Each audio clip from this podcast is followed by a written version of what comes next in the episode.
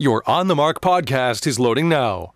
The On the Mark podcast is sponsored by the Sunbury Motor Company, family owned dealership since 1915, 4th Street in Sunbury, and Sunbury Motors Kia on routes 11 and 15 Hummel's Wharf.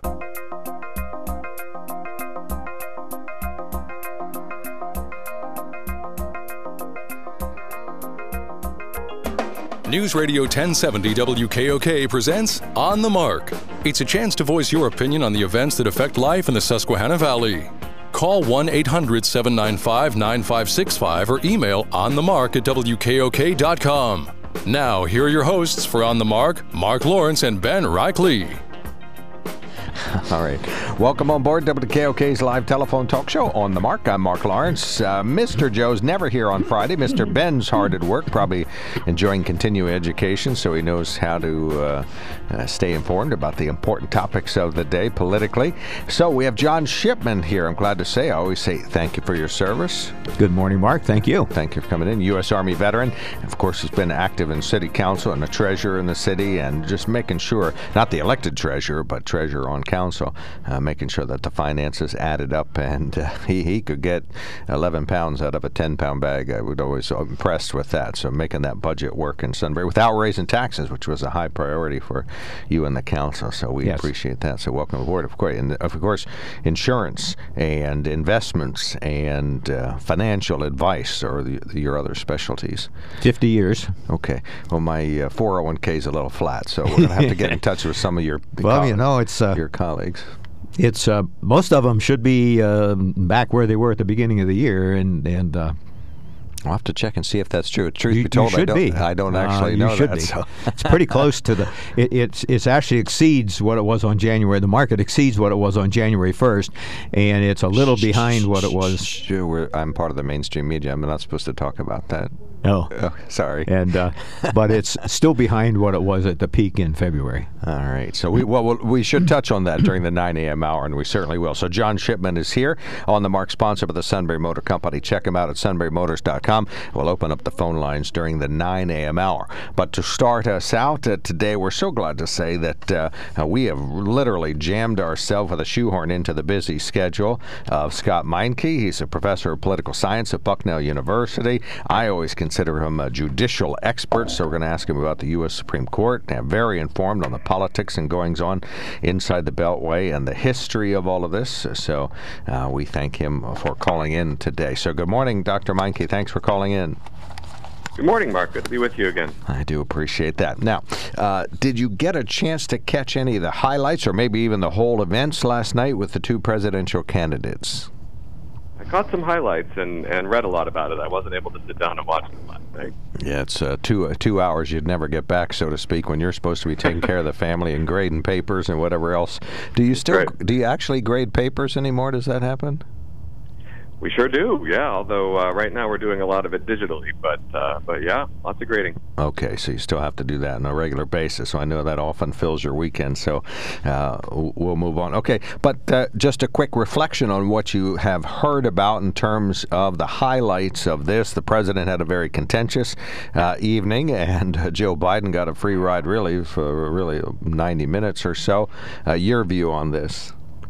Right. It seems sort of like a, from what I've seen, it seems like it was a continuation of the themes over the, the past couple of weeks since the first debate, and really of some of the uh, the tone and themes that came out of that first debate. Where, as you said, I think the president seems as if he was uh, he was pretty uh, contentious, con- pretty uh, pugnacious, and and uh, and took the opportunity uh, with sort of a mainstream media journalist to to make that a, a battle um, and a bit of a spectacle for his base to to enjoy. And Biden seemed to to want to take the opportunity to to show his show his connection as he has always done throughout his his career. He, his big thing is you know, um, uh, showing that he, he makes a connection with the average voter, and he seems to be uh, taking the chance to do that in that forum. Are you imparting on your students? Do they already have a sense at how bizarre a presidential race is? There, I mean, most of your students would be pretty young, so you'd have to say that this is not how presidential elections and presidencies generally go. Right.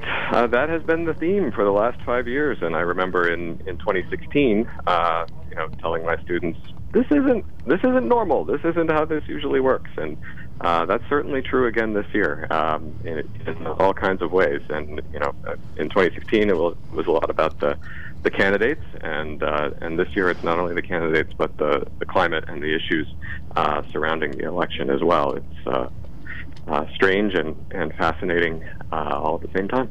Now, uh, people often think colleges as being ultra liberal, but we know that's not the case at Bucknell University. We can point out a couple of conservative professors there. Same story at Susquehanna University. Uh, the student body makeup is it primarily uh, liberal? We know the, there is an active college Republican group, conservatives in on campus as well. What's the makeup of the student body? Sure. You know, I think um, I, Bucknell is uh, you know, college students on average are, are more liberal uh, than you know than the, rest of the population uh, on average, and I think you know Bucknell students probably are are lean a little bit to the left on average.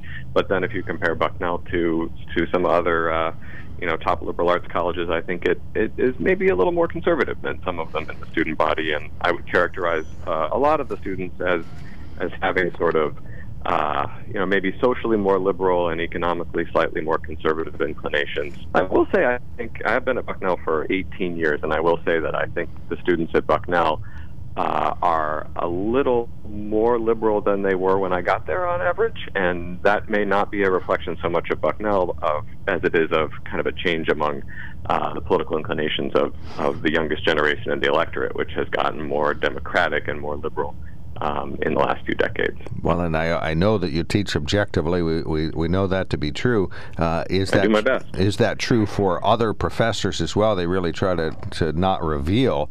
Uh, and I know we've talked to Dr. Ellis a couple of times. You just cannot tell where his politics may lie for him. I, you know, I think uh, I can speak for the, the faculty in my department, uh, who I think, to a person, um, you know, think that it's it's it is important in teaching students uh, about our discipline to teach them how to think systematically about politics, to give them a framework and how to how to evaluate evidence.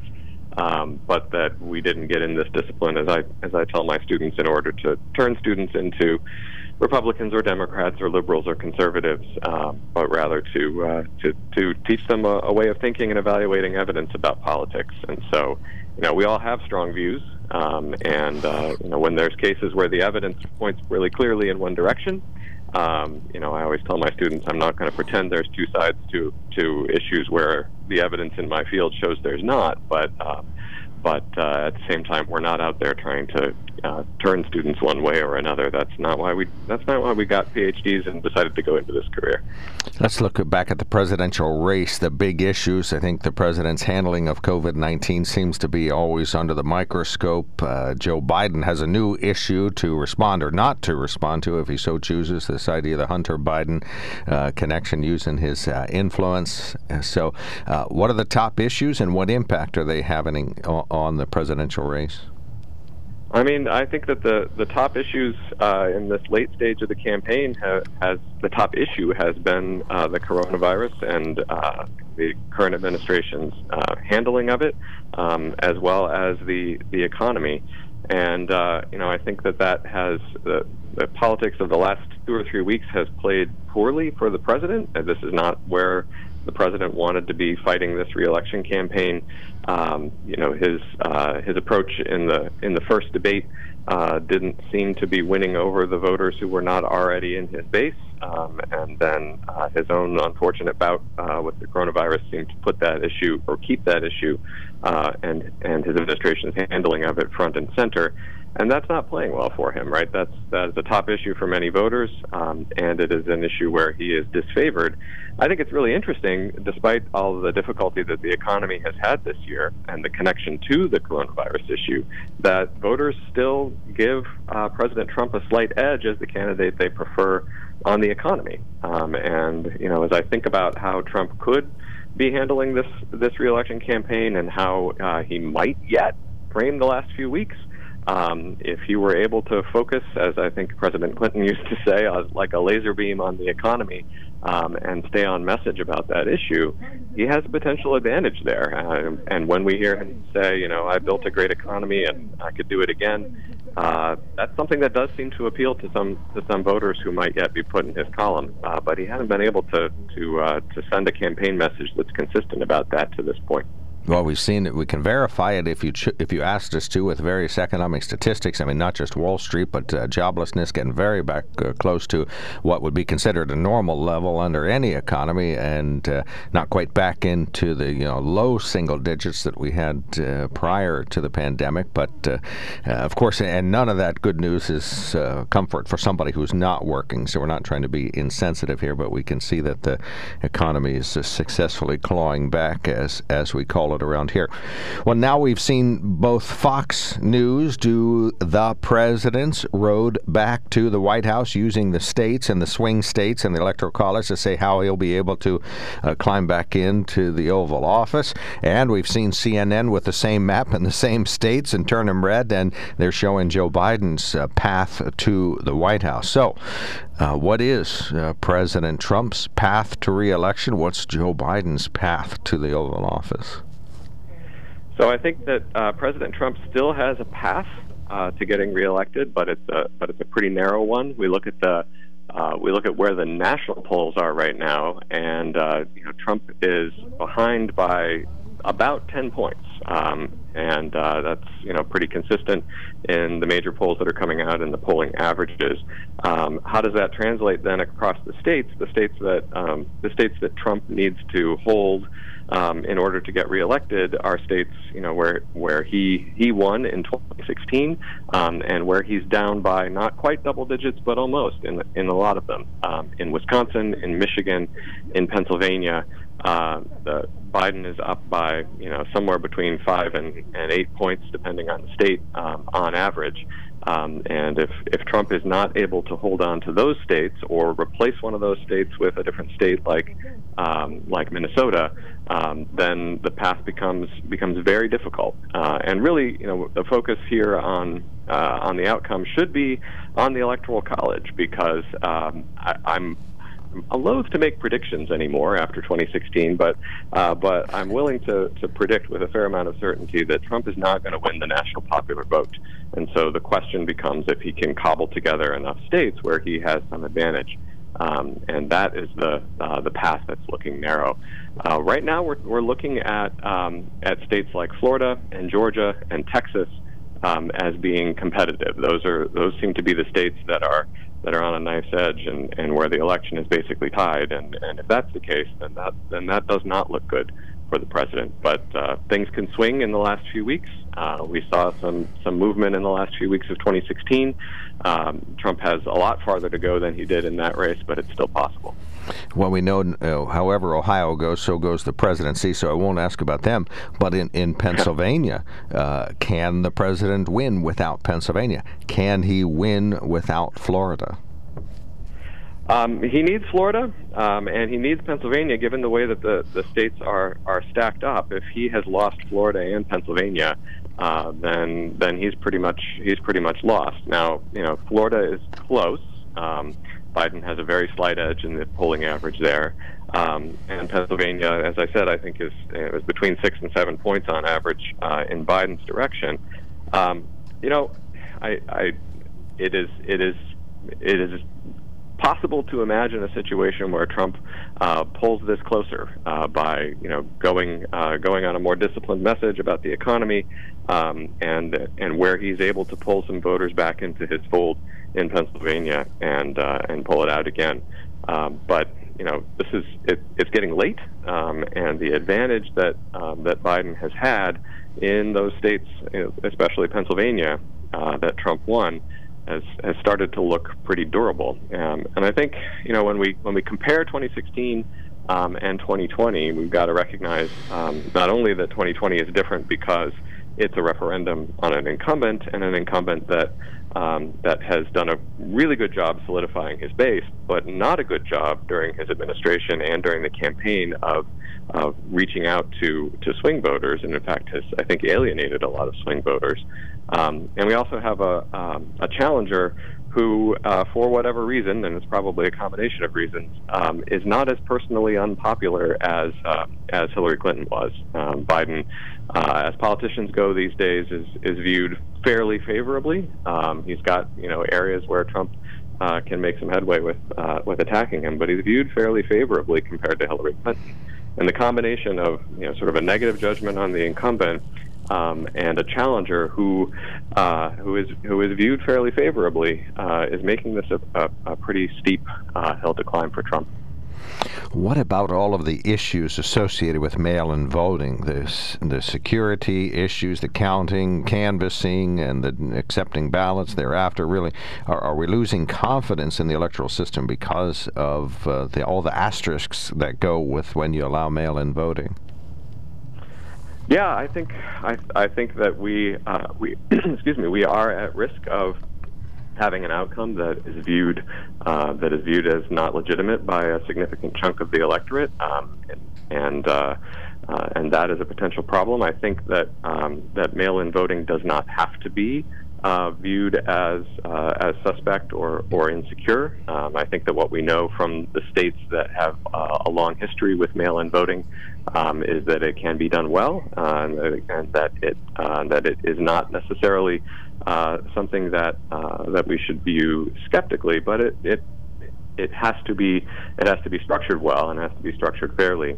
Uh, Pennsylvania has made steps in that direction. I think we'll probably be okay, uh, but we're going to learn some things from this election cycle, and I'm hopeful that states uh, will will take the lessons from this election cycle to uh, to clean things up uh, going forward. You're hopeful, skeptical. Uh, I, I, heard we are hopeful, Pennsylvania. Okay, but nationwide, have you seen anything? And, and, maybe you don't get a chance to dig down into the sort of what's being reported kind of thing these days. No, I mean, I, I, I do not think that we uh, that we need to view mail-in voting as inherently flawed, right? I think that uh, that it, that it is a problem that uh, that some of the political messages that are out there are suggesting that, um, and we know that uh, we know that mail-in voting, as I said before, has a has a long history in many parts of the country of being done successfully. Um, what I'm you know what I'm seeing in Pennsylvania, although you know there are some hiccups and there have been some uh, some uh, some errors as there are um, in voting processes generally, um, is that is that it is it is working reasonably well. I got an email this morning indicating that my ballot had been uh, had been received, which is a, a, reassuring a reassuring thing, right? That it, it goes in the mail. Um, you get it in the mail. You you fill it out. You send it in. Um, you get an email back saying that it's been that it's been received at the county office. Um, so you know, I, I I'm concerned that although although different states have different rules, and we'd be better off by making these things more uniform. I'm concerned that uh, that that uh, some political messages are out there that seem to be uh, deliberately undermining people's confidence in the process at a time when uh, when people need that option. Uh, Professor Meinke, this is John Shipman. Uh, I have a question. Uh, Pennsylvania has a long history, obviously, of mail in bo- uh, ballots uh, where you have to apply um, and receive a ballot based on your application. Uh, you may then complete your ballot and return it. That's a lot mm-hmm. different from some states who are just mailing ballots to everyone who is on the registered voter list, where it's been demonstrated in many cases that there are tens of thousands, in some cases over hundreds of thousands of people on that roll that should have been purged. What's your thoughts on that? I mean, again, we we we have evidence from uh, from states that are all mail-in, or that uh, that begin with the assumption of all mail-in, uh, with the process that you're describing, uh, where we do not have evidence of uh, of widespread fraud. We do not have evidence that that that has been a problem. Um, and you know, and beyond that, to the extent that people are concerned about that, we we don't have a lot of states that are following that process. Most states that that have uh, that have a mail-in system this year that has been expanded uh, or that is being used more widely uh, are like Pennsylvania, where you do have to make the request. Um, so uh, you know, I just don't see evidence that's out there. That's not to say that you know that we might we might not uh, learn new things, but I just don't see evidence that's out there right now uh, that that's creating a widespread concern about fraud. Oh, I waited too long to ask this, but let's uh, switch to the judiciary. I always call you a judicial system expert. I'm not sure it's worded that well on your resume or not, but I certainly know you're informed on this. Uh, this idea, the uh, Judge Amy Coney Barrett uh, moving through the nomination and selection process uh, quickly here. Just a quick reflection on that, please.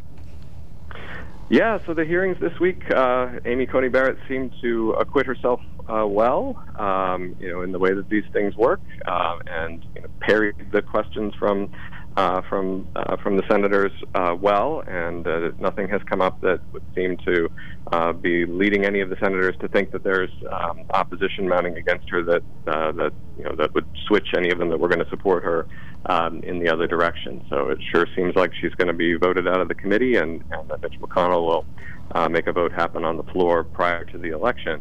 Um, the politics of this is interesting. I don't know if you were asking this as well, but I'll comment on it anyway. I mean, the, the politics of this has has been kind of sucked into the campaign vortex, as as far as I can tell. Um, so that uh, you know the the Democrats on the Senate Judiciary Committee used the opportunity this week. I thought it was very interesting um, to frame the frame the debate around the issues that are favorable to Democrats um, in the election. So you know, they focused in, uh, in particular, on the Affordable Care Act and on the case that's coming before the court um, uh, that might overturn the Affordable Care Act, and sort of used the nomination uh, hearings as a platform uh, for talking about that issue. Um, and Republicans, you know, of course, are are finding this useful as a way to rally their their base. Um, you know, uh, given that the judiciary has has been very important to Republicans in connection with issues like abortion for many years. Um, so I, I think in the end, although there was lots of speculation at first about how this might reshape the presidential race, all of a sudden, I think in the end uh, that, that this process winds up kind of reinforcing things for most people and isn't likely to be an issue that moves that small number of voters that, that might yet be undecided well, so infinitely qualified as the judge that I think that squelches any uh, uh, issues in, in, that. Although she is uh, seems to be as conservative as advertised. Uh, finally, one mm-hmm. quick question. We don't have much time, but packing the court. This idea that's been brought up and talked about. Uh, Joe Biden doesn't want to. It's a dog for Joe Biden, but the nation is talking about it. You know, I think uh, as far as the political the political issue, the election, I think that that issue has not gone well for Biden. Um, again, I would say that it's the, the whole court packing question or expanding the size of the court um, is is not one that you know the average voter is making their decision on, and so it, you know Biden has probably made the calculation that um, that it is it's better to be evasive uh, than to than to take a position. Although I think it it looks pretty bad uh, when when Biden dodges that question, and when Kamala Harris uh, did the same at the vice presidential debate. Um, and we'll see whether they manage to continue that uh, all the way up to the election.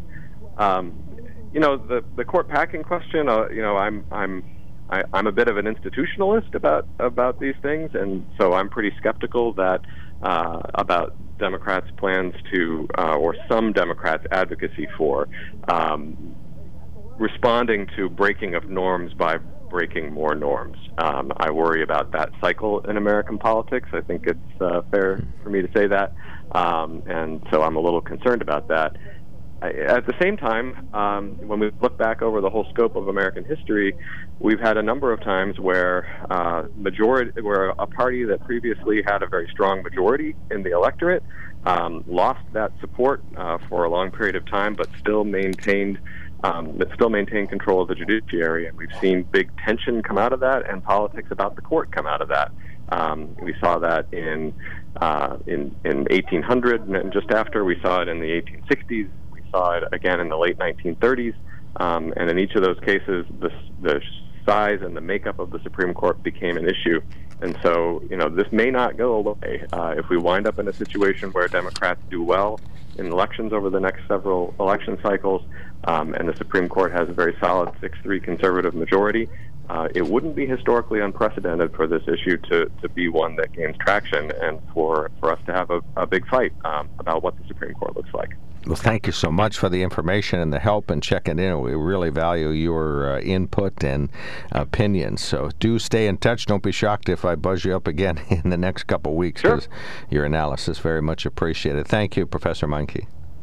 Yep, glad to be with you. That is uh, Dr. Scott Meinke, professor of political science at Bucknell University, uh, and uh, talking about what I always call the bizarre presidential year. All right, we'll take a quickie break. We will be right back. When it comes to car buying, there's the other guy's way, and then there's the SMC way. The other guys force you into a vehicle you really don't want. The Sunbury Motors way lets you take the time you need to browse, ask questions, and take the test drive and think on it. For over 100 years, the Mertz family and all their employees have made your experience the most pleasant one you'll ever have. The other guys won't offer you the best price for your trade, no matter how much they say they will. The SMC way is their promise to provide you with the most money the market shows your vehicle is worth. The SMC way is to offer you all applicable factory rebates on new vehicles and generous discounts. Looking for a pre owned vehicle? The SMC way checks each vehicle in a 200 mile radius to determine the lowest price, then beat it. It's the lowest price promise, just part of the SMC way. The choice is up to you the other guy's way or the SMC way. The SMC way wins every time. Sunbury Motors Company in the North 4th Street Auto Plaza, Sunbury, and at sunburymotors.com, selling more cars and satisfying more customers for over 100 years.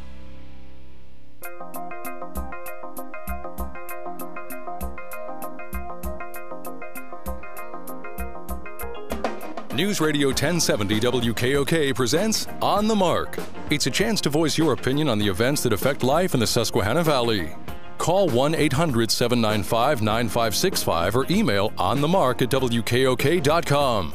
Now, here's your host for On the Mark, Mark Lawrence. Greetings and welcome on board WKOK's live telephone talk show. On the Mark, we're going to enjoy an open phones uh, segment now.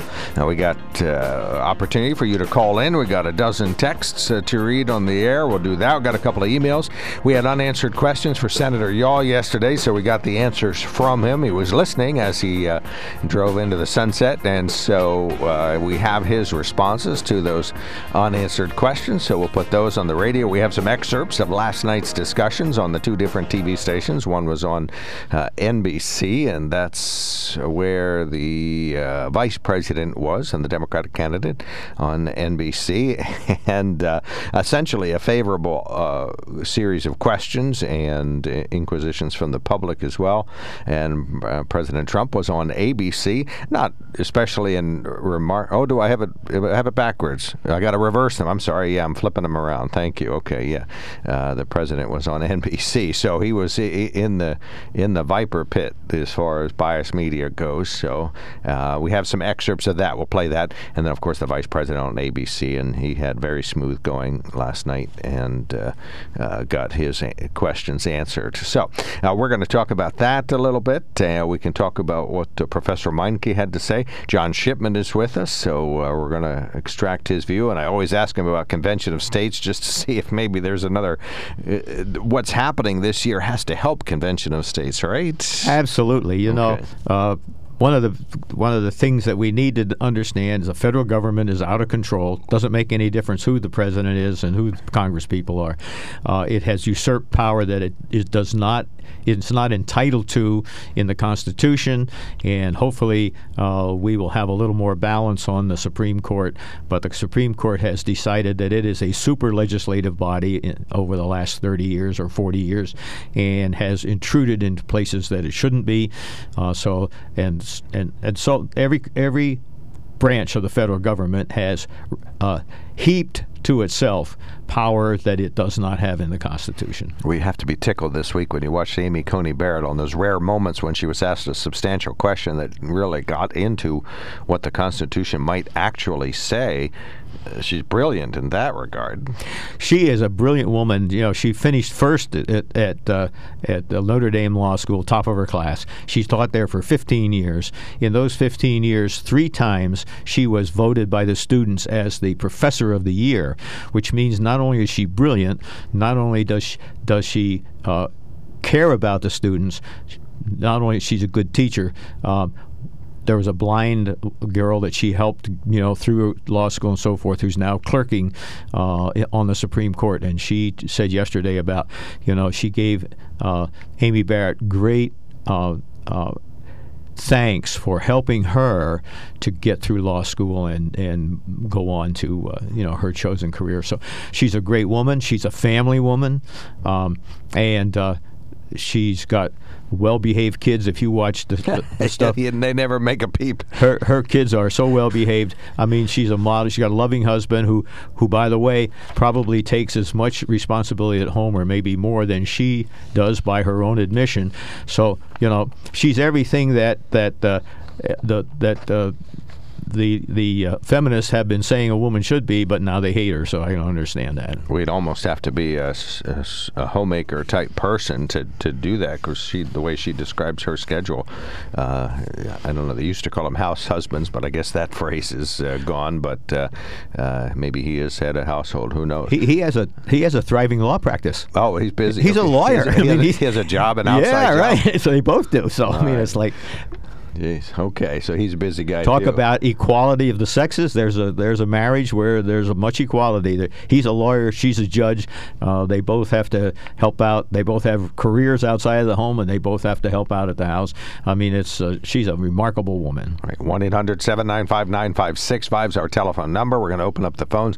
Uh, anybody with any observations or information they want to pass along or opinions, feel free to do so. Got a bunch of texts uh, lined up, so we're going to read those on the radio. And uh, we're very much interested in hearing what you have to say about uh, what we've talked about so far.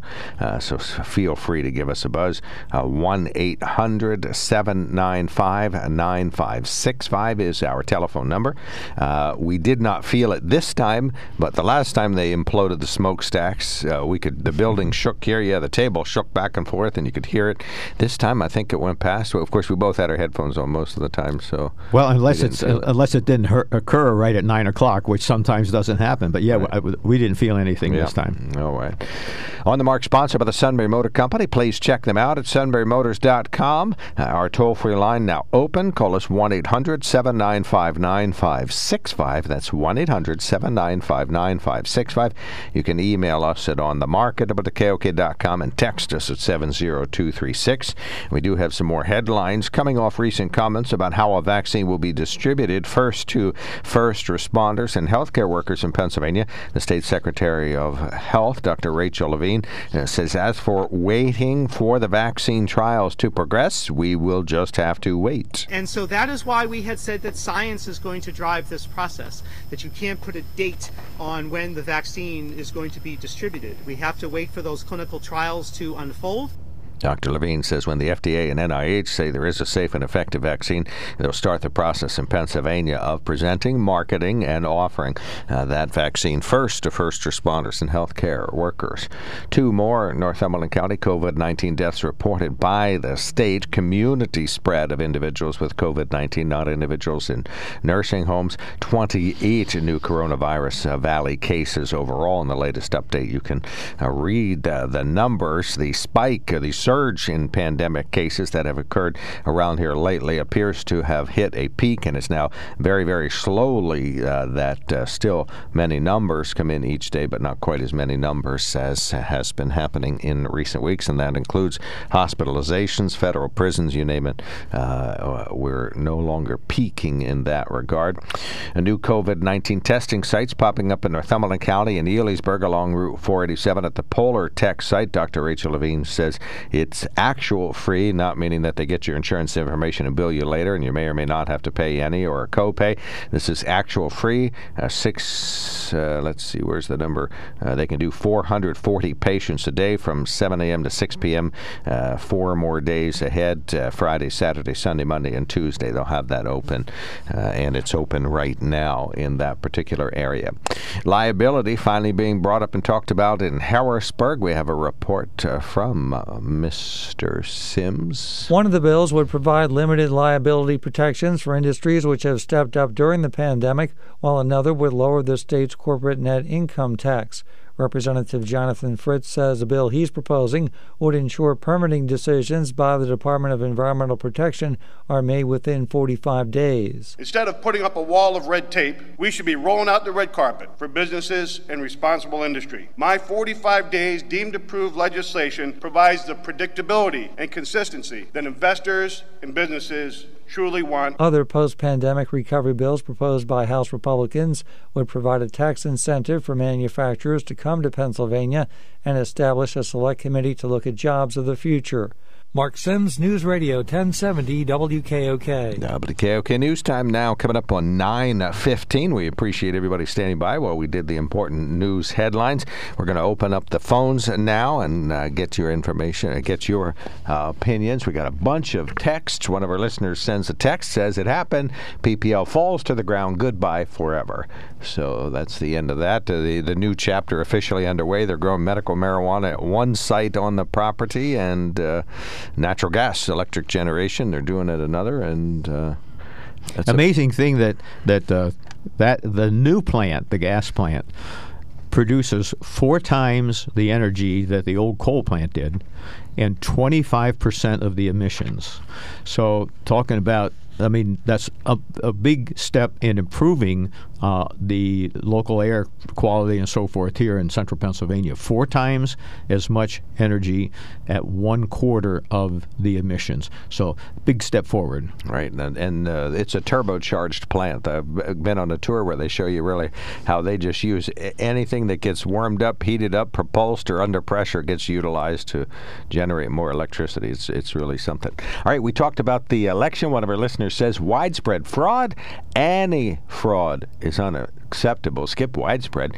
And there is fraud perpetrated by Democrats, and they've been arrested for that fraud. So we'll read as many of these texts that we can. We're probably up to about 50 or so, uh, so we'll read some of those. Uh, but it is the telephone talk show, so please uh, make sure if you want to get your opinion know, uh, known, uh, give us a buzz 1 800 795 9565. Eric, the first community caller of our day. Good morning morning, gentlemen. Thank you for taking my call. Yeah, heard a rumble down here in Port Trevorton about five minutes ago, so I think I can confirm that the, the towers did come down. Um, so last night, I was bouncing between both of the town halls, quote unquote, um, and there was one answer from the president I was wondering your guys' opinion on. So the president, when we were talking about coronavirus, and as people know, I call in. I'm very concerned about the coronavirus with older parents and so forth. So the president's question, Mr. President, were did you receive a test for the coronavirus the day you were positive? And the president came back and said, I don't remember. So, so which is it? Is the president lying to the people again, or is he now impaired by the virus? Well, uh, how many days of the year are we through? We're probably through about uh, 270 days of the year. Uh, he says it gets tested about every day. So if you had, if you had, let's say, 175 COVID tests, would you always remember all of them? I think I would remember the day that I te- that I was declared positive, whether I had a test or not. Yes, I think I would, but I'm not impaired, and I'm also not a liar. So. Well, obviously, you've, you know, no matter what the president said, it would have been wrong, so we just leave it go there. Well, I'm glad you said that. No matter what the president said is wrong. I'm glad you said that. In your in your opinion. In your opinion, yeah. That let's be, let's include everything. All right. Thank you so much, Eric. Call back. I know you'll have more thoughts today, so we definitely appreciate you checking in. Thank you, gentlemen. Have a great day. You too. Thank you, uh, Mike from Bloomsburg, PA. Thanks for checking in today. You're on the mark. Yeah, a couple of things. Uh, I guess Twitter and Facebook have decided they didn't want to post a story that looked, you know, made Biden look bad because they said it was unverified. But you know, gee whiz, I think we can go down the long laundry list of uh, anti-Trump stories that were unverified, and they were national news in every outlet. And then the other thing, uh, as far as uh, the elections going, you remember back when Nancy Pelosi famously said we have to pass the bill that so we can find out what's in it. Right. You have to, and then we can read it. Right. Yeah. So the, the the new version of that is Biden and Harris. You have to elect us first to find out what we're going to do, and uh, so that that's what I have to say there. And then the last thing, as far as news is concerned, I just happened to turn on your uh, station when the when the news, I guess, would be at the top of the hour that was on, and it seemed interesting to me the way they framed the coronavirus. They mentioned swing states where the virus is surging, okay, and then it, they mentioned basically white European countries where the virus is surging. So, who are the Trump voters that, they, that Trump has to have? He needs the people with white European ancestry, and he needs the people in the swing vote, and they just happened to be the uh, places where the virus is surging that were mentioned on the national news on your radio station. Why was that? Coincidence? I don't know. Huh. Well, maybe just trying to reinforce that where the president needs to win, uh, he's not going to make it. maybe they're just trying to reinforce that all those old people that aren't in favor of uh, mail-in ballots that planned on going to the polls, maybe they're just trying to scare them. I, you know, I don't know. I, you know, I don't think when I have social media suppressing stories that are dangerous to the people that they like and letting unverified stuff run wild against the people that they they uh, hate, I, I just have to wonder what the future is going to bring. Because let's face it, the kids today growing up, they're not watching the TV or you know the news on the TV. They're they're not listening to AM talk radio and the news at the top of the bottom. They're connected through social media, right. and if social media controls the news, that's the future. Right, and I agree with that. Uh, when these platforms first came out, they were given wide exemption because they were not supposed to be um, a, a newsmaker. They were supposed to be uh, in the role of a publisher who just publishes other people's uh, information, and therefore they gave were given uh, wide-ranging uh, anti anti uh, lawsuit protections. In fact, they have become propagators of news. They have uh, been able to selectively uh, uh, censor news that they don't agree with and so forth. Um, all of a sudden, yesterday, Twitter got humble when the Republicans in, decided to call them in and discuss this. Uh, but uh, the fact of the matter is that Silicon Valley, where most of these places are, is a tremendously liberal place, and uh, they reflect that. And you know, sometimes people just can't help. Their bias is so strong that that uh, they can't see the other side, and that's unfortunate because in most cases there is two sides to every argument. So I agree with you that uh, they have become the arbiters of truth. Exactly, and they, and they like to they like to assign meaning to terms that doesn't exist. Like militia is a code word for Trump supporters. Okay, if you own a gun and you're a Trump supporter, you're you're you're a militia. So we hear that you that word militia used over and over again. When in reality, there must be a lot of militias in the inner city areas of this country where people are shot every weekend on a regular basis. Well, we've said before that you know guns don't kill people; people kill people, and uh, the sad part is that. Uh, uh, the the prob- there are tremendous problems in the inner cities. Uh, there has uh, there's uh, tremendous poverty. Uh, all the Ill- illegal immigrants go into the inner cities because they would stick out too much other other places, and so people who live in the, I feel really sorry for people who live in the inner cities. Uh, they really don't. They really have a difficult life, and uh, the problem is that uh, although we've talked about it and talked about it and talked about it, we're really not doing anything to help those people very much. Absolutely, and the the one thing and I, I, mean, pretty soon, inner city is probably going to be uh, one of these words that Webster's uh, dictionary doesn't approve of, or one of these phrases. But edu- I was brought up to believe and learn that education was the great equalizer. My, my mother was an immigrant family. They, they basically lived in the uh, Italian slum, and the, family was taught education is the great equalizer. And to me, we have, uh, the, you know, basically it, it's an accepted fact that almost anything government runs is too expensive and inefficiently. And the, the biggest business government is in in this country is education, in my opinion. And I, I don't believe that as taxpayers uh, we're getting what we're paying for, and I don't believe that the kids that are getting the recipients of this uh, education they're getting what's being paid for. And I think we that is the only place that prog- when you talk about the uh, problems in the cities, the only time that we're going to have uh, progress is through the educational system. And uh, right now, I believe that the Democrats and their propaganda have strong control of the future of the country through the reg- educational process. So that's all I have to say today. All I right. guess I Thank was you so complaining a little bit. Yep. Yeah, I, I think school choice would be the greatest thing that we could do. Um, every politician says that a person's education shouldn't depend on their zip code, but that's they don't really believe that. Um, and I think that uh, I think that uh, school choice uh, is the answer. Uh, we un- we know that uh, uh, parents who have the choice of where to send their their kids send their kids where they think they can get a good education, and I think that parents should be in charge of their children's education and not the federal government. All right, we got open phones 1 800 795 9565. Dial us up right now 1 800 795 9565. One of our texters sends us a note, uh, and this man is always right, so we're going to read it as is. The advantage Biden may have was given to him by the lies spread by the mainstream media with no investigation of his dealings of Russia, Ukraine, and China, along with his corrupt son Hunter, who used Biden in a pay to play scheme. The social media platforms are censoring facts about Biden's corruption. Uh, Stan, you're wrong. Censoring is spelled with a C.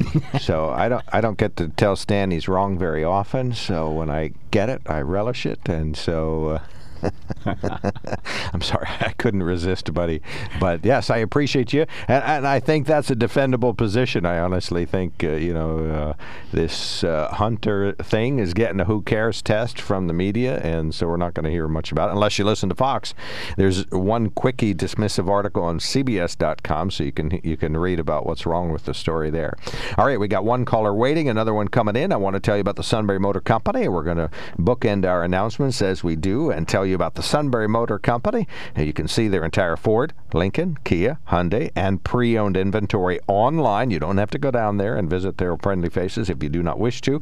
You can select the perfect vehicle, purchase it online right from your home. If you wish to go visit them, as uh, lots of folks have no hesitation to do, these vehicles are moving off the lot fast. Sunbury Motor Company, family-owned dealership since 1915 on 4th Street in Sunbury and routes 11 and 15 in Hummel's Wharf. You can do as I've done many times. Uh, go to the Quick Lane on North 4th Street in Sunbury and tell them you'd like to get pumped up with nitrogen, get an alignment, get your body work uh, done, and get a tune-up so you're in tip-top shape and you're ready for whatever you got. Any road trips you got, you're going to a football game or wherever you're headed, uh, you can uh, make sure that your vehicle is ready. Quick Lanes is open Monday through Friday, 6:30 a.m. to 6 p.m. Saturday, 6:30 a.m. to 2 p.m. SunburyMotors.com, their website. They would very much love to hear from you. 1-800-795-9565. Email at onthemark at wkok.com. When it comes to car buying, there's the other guy's way, and then there's the SMC way. The other guys force you into a vehicle you really don't want. The Sunbury Motors way lets you take the time you need to browse, ask questions, and take the test drive and think on it. For over 100 years, the Mertz family and all their employees have made your experience the most pleasant one you'll ever have. The other guys won't offer you the best price for your trade, no matter how much they say they will. The SMC way is their promise to provide you with the most money the market shows your vehicle is worth. The SMC way is to offer you all applicable factory rebates on new vehicles and generous discounts. Looking for a pre owned vehicle? The SMC way checks each vehicle in a 200 mile radius to determine the lowest price, then beat it. It's the lowest price promise, just part of the SMC way. The choice is up to you the other guy's way or the SMC way. The SMC way wins every time. Sunbury Motors Company in the North 4th Street Auto Plaza, Sunbury, and at sunburymotors.com, selling more cars and satisfying more customers for over 100 years.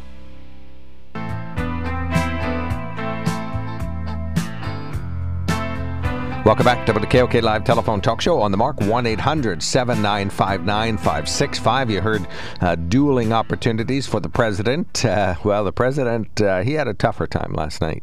Why aren't you asking me about Antifa? Why aren't you asking me 'Cause you about just- the radical you- left? 'cause you're why aren't you asking Joe Biden questions about why doesn't he condemn Antifa? Why does he say it doesn't exist? Because you're here Antifa, before me. no, geez, so cute. You're here for me. But Joe Biden had an easy ride last night. It is a presidential responsibility to lead. And he didn't do that. He didn't talk about what needed to be done because he kept worrying, in my view, about the stock market. All right, so that was that. Okay, we got a text. So, President Trump was contentious and Biden was steady and ready. The first question Trump was hit with by the NBC host was, Why don't you denounce white supremacists when he's done that dozens of times over the last four years? All that was a gotcha question. and he flat out lied, or and she, she flat out lied, saying he hasn't denounced uh, them. Uh, how do you expect uh, Trump to act but to push back and push back hard? So he denounced, he also denounced Antifa and the radical leftists destroying America's uh, city, something Biden and the mainstream media have refused to do. So, what is that? Biden will destroy the economy if elected, says one of our good texters, who I expect I will hear from in the uh, hour ahead. Joanne, you're on the mark. Thanks for wading through all of that. Go right ahead. You have the floor. Yeah, I. Um I I don't want I want to let you know that I don't like either of the candidates, the Republican or the Democrat, but I'm terrified of um, our president's reelection, possible reelection, because I think he's a really sick man. I think he's he's got like every symptom that a psychopath would have, and his judgment is always filtered through his ego. Before he makes any decisions, his ego decides he doesn't take um, he doesn't look to the professionals and the specialists for input before he makes a decision. He, he has never done that. Uh, his company, the company that he ran, was a family company. Uh, I'm afraid that um, our uh, our adversaries, uh, uh, the Russians and uh, um, the our enemies, um, know how to play him. Um, when he was in uh, when he was in Riyadh, the Saudi royal family projected a five-story portrait of his face on a building. Um, Putin told him he was a genius, and uh, Kim wrote him love letters. So you know he. What, what I what I really should say is my main c- concern is that he cannot collaborate with people who are responsible. He can't sit down and listen to other people's opinions. And with this COVID thing going on, uh, he doesn't accept the science. He he has to have he has to be at the top of the heap. He has to have it his way. There's no debating with him. Um, he needs attention all the time, passionate attention to feed his ego, either positive or negative. He needs to be the center of attention. And uh, with COVID, he, he couldn't sit down with a group of people and assess the severity and the needs and organize specific responses and uh, gather information and and uh, you know really keep people from dying. He can't collaborate. Well, I don't think you can say he's a psychopath. I think we could arguably say he's a narcissist. That is his textbook there. But a psychopath is a, somebody with pathological egocentricity. Well, maybe that applies. Incapacity for love. We don't think that's true. Uh, lack of remorse or shame, impulsivity, grandiose sense of self worth, pathological lying, manipulative behavior, poor self control, promiscuous He's sexual. got all that. That, that Mm. describes him pretty much. He's he, a, he he's a can't couple of them, maybe. Negative, He can't accept responsibility. Juvenile- He can't accept oops. negative consequences. He will not change course when things are failing. He will not say, "Look, this isn't working. I have my people here. We're, go- we decide to go another route." He cannot do that. He cannot say he's wrong. Let me let me just say something here. Uh, Donald Trump is a self-made man. Donald Trump has great intuition and great uh, skill at understanding situations and uh, responding to them. Uh, he showed that in business. He started out uh, with a His businesses failed, all of them. I mean, all of them. No, his no, no. No, He's no, in no, debt no, of no. Four hundred million dollars. Listen. Yep, his his worth is like two billion though. Li- li- listen, there isn't um, one American who pays more federal income tax than they're required to. Do you figure up your taxes and I say, I don't care about the taxes. I I don't care about politics. I'm talking about his mental acuity. I'm talking about what what he's capable of. Okay, well, of let me- and what he's incapable of. he, he is a self confident person. He has more confidence in himself than he does in his advisors. So he, He, has confidence in his ego. well, that's that's that's I think what John just said. Anyway, but we let, have let, no allies anymore. He can't sit down with with uh, our allies in uh, Germany and Canada and, and uh, England and, and France. He can't sit down with them because he he's not up. To, he doesn't have the information. He doesn't have the intellect. He he can't uh, accept other people's opinions. He can't collaborate and, and get the best outcome for our country. All right, we got you, Joanne. Thank you so much for calling in. Very, very much appreciated. Uh, John, you want to respond without interruption? Well, I think that we need to understand that he is an America First president. Donald Trump loves the United States of America.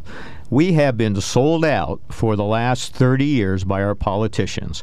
We have exported our jobs. We have hurt our own country in the name of globalism. And Donald Trump has complained about that long before he was president. He complained about that in the 90s already, that we're giving away the United States to these other countries. Now, all he's asking is that they pay their fair share.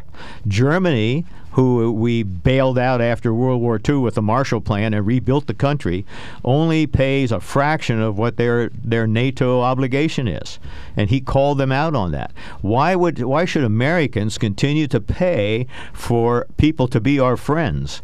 If they want to be our friends, fine. If they don't want to be our friends, fine. But they need to they need to treat us with respect, and that has not happened under the last three or four administrations. It didn't happen. Uh, I think Ronald Reagan was probably the last president to really to really uh, call our enemies are enemies. I used all those fancy psychological definitions, but what he really is is a bucking bronco. that is what you get. I mean, he's, he's got a singular mind to, to work for what he works for. We'll take all comers with all opinions, and uh, we have a couple of open lines. One of our listeners sends a note, says, So that nice woman doesn't like either candidate, but she didn't tell us anything she didn't like about Joe Biden, uh, and you didn't ask her what she didn't like about Joe Biden. So, well, maybe she can call back. Everybody gets a minute and they can say so. All right, 1 800 795 9565. We got callers waiting, texts awaiting, emails are ready. We'll be right back.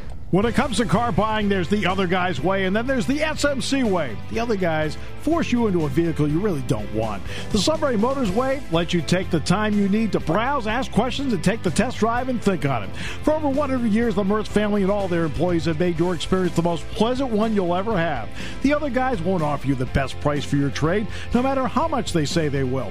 The SMC way is their promise to provide you with the most money the market shows your vehicle is worth. The SMC way is to offer you all applicable factory rebates on new vehicles and generous discounts. Looking for a pre owned vehicle? The SMC way checks each vehicle in a 200 mile radius to determine the lowest price, then beat it. It's the lowest price promise, just part of the SMC way. The choice is up to you the other guy's way or the SMC way. The SMC way wins every time. Sunbury Motors Company in the North 4th Street Auto Plaza, Sunbury, and at sunburymotors.com, selling more cars and satisfying more customers for over 100 years. And there's a lot of things we can do.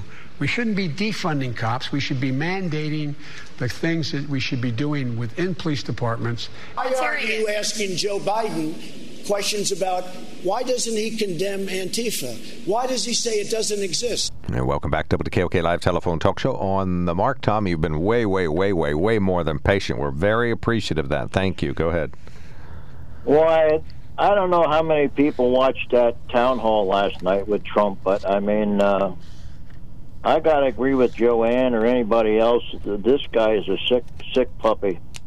I don't know what's wrong with him. I'm no psychiatrist, but some of the things that were brought up, this conspiracy theory that he tweeted, he said it was a retweet, but it doesn't matter. He tweeted it that Biden played a role in killing SEAL Team 6 and that Osama bin Laden is still alive.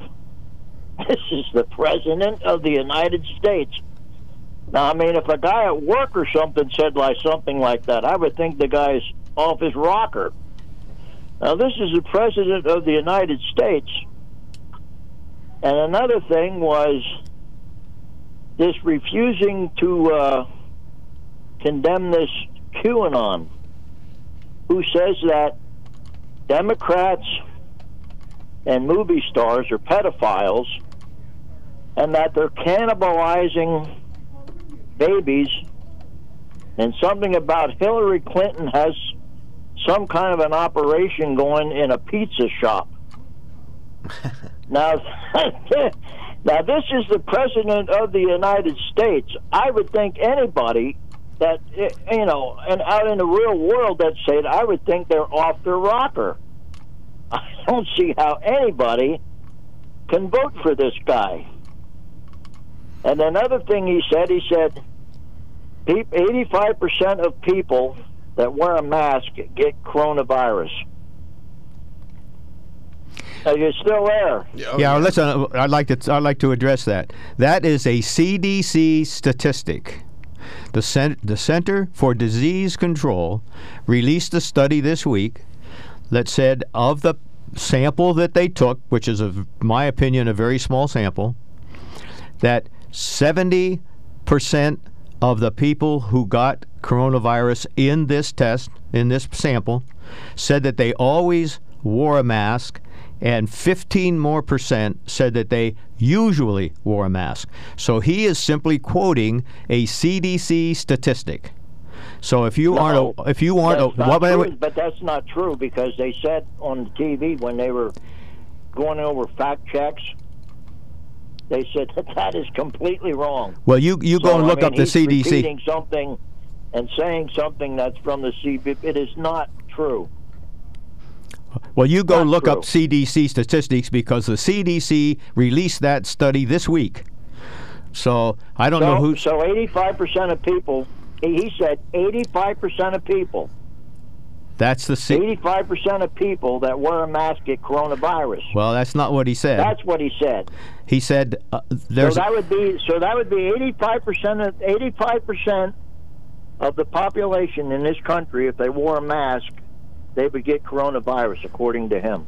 well, you're turning that around backwards. No, that's that's he's turning it around. That's what he said. All right, we got that's you, Tom. what he said because it would had to be corrected. All right, we got to get another call. Thank you so much, Tom. Thanks for checking in. Glad to hear from you. Uh, let's see. One of our listeners says, "Does Tom actually believe QAnon exists? It's a myth, Tom, and you fell for it. How gullible are you?"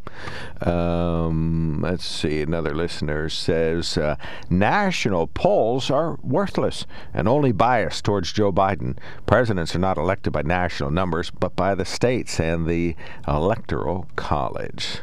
So we appreciate that. Uh, Chris, you're on the mark. Thanks for waiting. Go right ahead. Yeah, maybe you can uh, find uh, Ben Sasse's, the Republican senator, comments about Uh, we have the printed version. I, di- I didn't look for nor find, and we don't have time for the uh, audio version, but we know what happened. I can read that if you're interested. Uh, Republican U.S. Senator Ben Sasse uh, told Nebraska constituents in a telephone town hall meeting that President Donald Trump has flirted with white supremacists, mocks Christian evangelicals in private, and kisses dictators' butts. Sasse, who's running for a second term representing a reliably red state, made the comments in response to a question about why he's been willing to publicize, uh, has been willing to publicly criticize a president of his own party.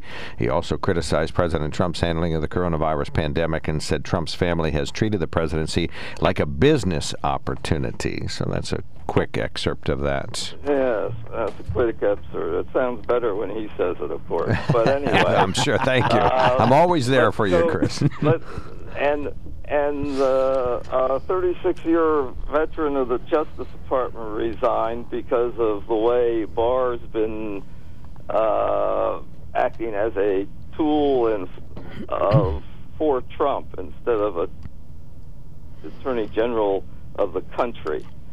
And the the the conspiracy theories, Trump pushes conspiracy theories all the time with no factual basis, just retweeting, as Tom said. And this is really pernicious. Uh, the the elders of Zion. That's been around for over a hundred years, and it's still causing trouble, uh, and still doing harm. Conspiracy theories live for a long time, and for the president to be pushing such things in the interest of his own election versus any idea of anything factual is really bad.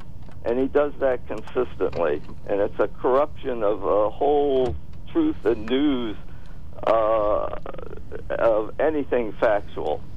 And it's, it's an incredibly horrible thing for a president to be doing. As just as a with Barr and acting as a the president's attorney, as uh, Biden push uh, mentioned in his town hall, it's really a terrible thing to be doing that with long, possibly long-lasting uh, effects. But his actions, the things, that, sort of the results. So those are the things that he says, and, and of course words have meaning. We'll, we'll stipulate that. But uh, in terms of his actions and what he's done and what he's tried to do, and, and uh, actual. corrupt the, the, the Justice Department to uh, act as a foil for his, his his reelection. It's bad. Can you uh, can you give us a a, a uh, an illustration of, of that point? Uh, What do you want? pardoning, uh, pardoning. uh, Well, uh, the, the, having special extra scrutiny of any time a friend of his who has possible information about his own misbehavior eh, receives special scrutiny on the positive side, and then the way he says he wants to lock up Obama, he wants to to convict Obama and and Hillary of things, and then these last two investigations that uh, were really run just for election purposes, the unmasking and the and the Russian uh, investigations, both have both have now been completed, and they didn't even find anything worth worth releasing. So you think it's all right for members of the administ- current current administration to unmask uh, you or other United States citizens uh, without I a cause? think sometimes they have an interest in it. He investigated What- it and found nothing, apparently. Well, everybody has an interest in unmasking their political opponents, but uh, you think that's all right?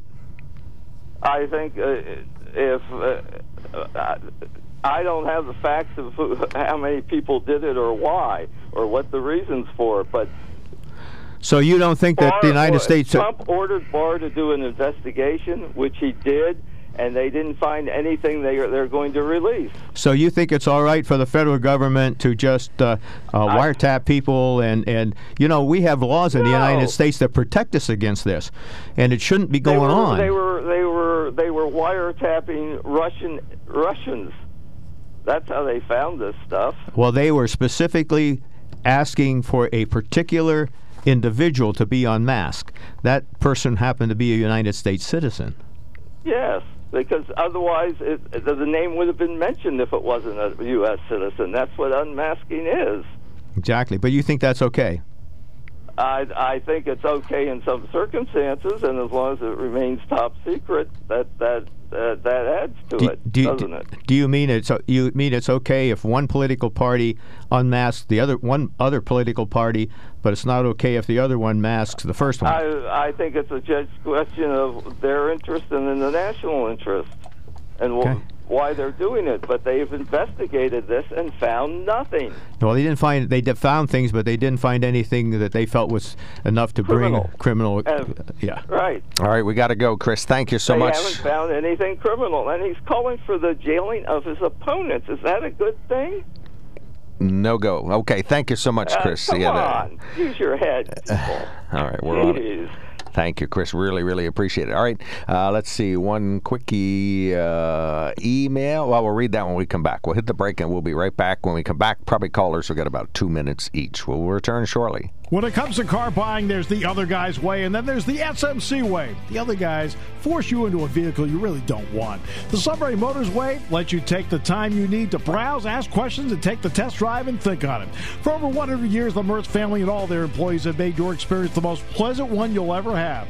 The other guys won't offer you the best price for your trade, no matter how much they say they will.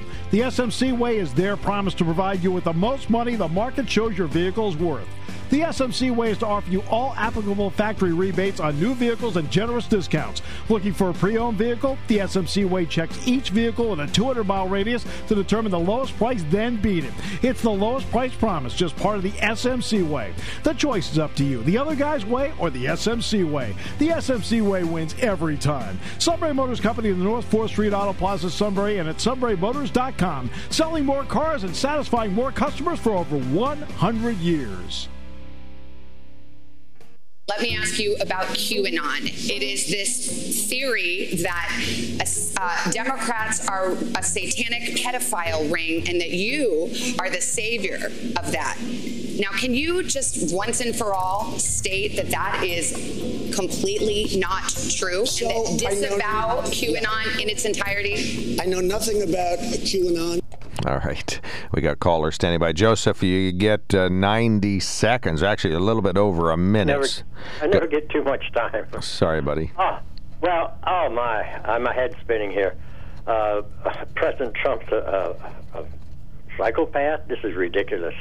He sits down with people. He got NATO to uh, uh, cough up money that we've been supporting and having a nuclear umbrella protecting them, having our forces over there.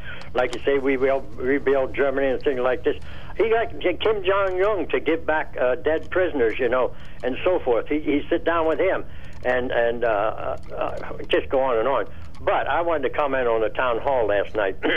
that a town hall, to my understanding, is that that people get to ask questions. Savannah, dear Savannah, was asking all the questions. In fact, I was watching Fox News this morning, and they said how many questions and how much time she took up compared to what the people asked, and it was just twice as many.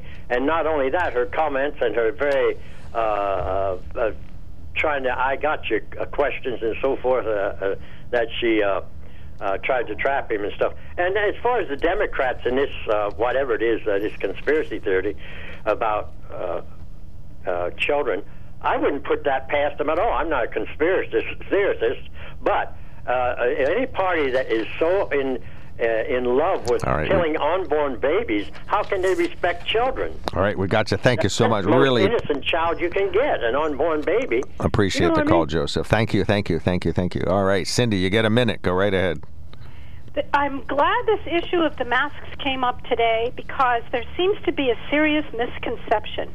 The masks that the government says make yourself a mask and put it on, it is for you. It is the purpose is to you, for you to keep your germs to yourself. It does not protect you from other people's germs.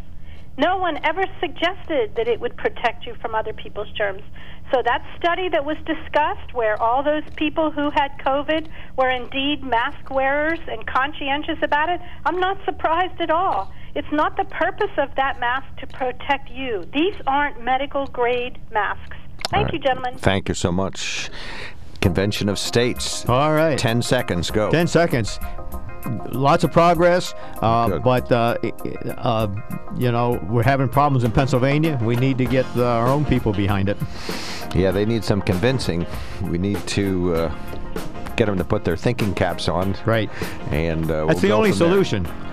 Thank you so much for carving two Thank you, Mark. hours out of Friday minutes. I really appreciate it. Always John a pleasure. Shipman, our good co-host today. You're listening to News Radio 1070 WKOK Sunbury.